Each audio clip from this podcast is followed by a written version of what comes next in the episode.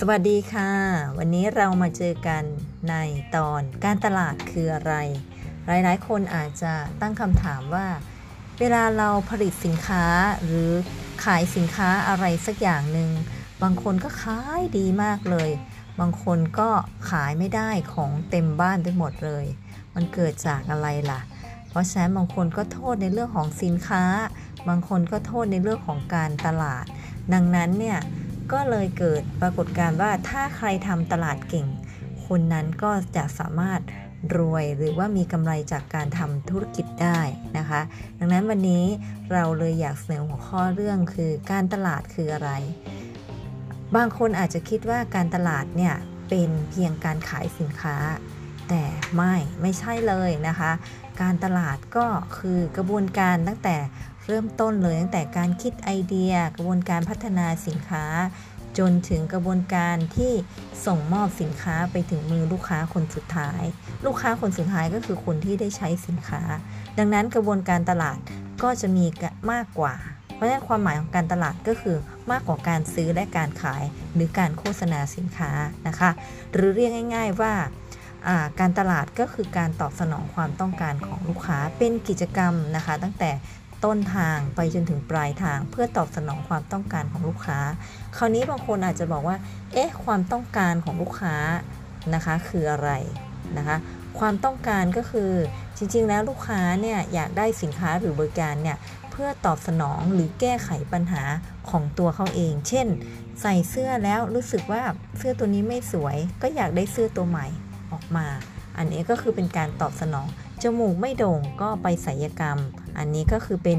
การที่แก้ไขปัญหาของลูกค้านะคะ เมื่อก่อนมือถือเนี่ยได้แต่โทรเข้าโทรออกใช่ไหมคะแต่ปัจจุบันเนี่ยมือถือเปลี่ยนตัวเองกลายเป็นสมาร์ทโฟน สมาร์ทโฟนที่ทำได้มากกว่า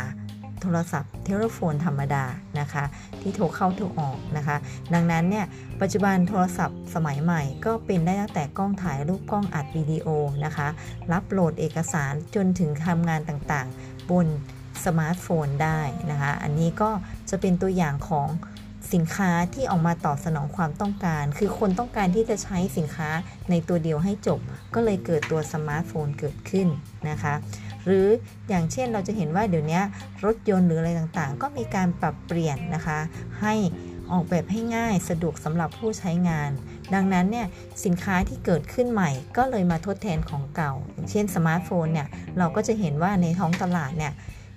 กล้องถ่ายรูปหรือวิดีโอกล้องวิดีโอเนี่ยก็จะถูกหายไปนะคะ ถูกแทนที่ด้วยสมาร์ทโฟน ดังนั้นน่ะในบริษัทหรือค่ายต่างๆ ก็หันมาผลิตสมาร์ทโฟน ให้ตอบสนองความต้องการของลูกค้าให้ได้มาก เช่น ความจุนะหรือกล้องหรืออต่างๆนะคะ ที่จะสามารถทำงานได้มากขึ้นนะคะ แล้วก็ออกแบบรูปแบบให้ไม่ได้ใหญ่เทอะทะแล้วก็ใช้งานง่ายนะคะ อันนี้ก็จะเป็นตัวอย่างหนึ่งของ การตอบสนองความต้องการของลูกค้า ดังนั้นเนี่ยคำว่าการตลาดนะคะ ก็จะขอสรุปความหมายสั้นๆ ว่า หมายถึงการตอบสนองความต้องการของลูกค้าตั้งแต่กระบวนการแรกไปจนถึงสินค้าถึงมือผู้บริโภคนะคะ ดังนั้นการคิดสินค้าหรือบริการขึ้นมาสักหนึ่งอย่างเนี่ยมันจะต้องคิดขึ้นมาบนพื้นฐานของความต้องการที่แท้จริงของลูกค้า จึงจะสามารถประสบผลสำเร็จในท้องตลาดได้ นะคะ วันนี้ก็ขอฝากไว้แค่นี้ก่อนนะคะ Thank you.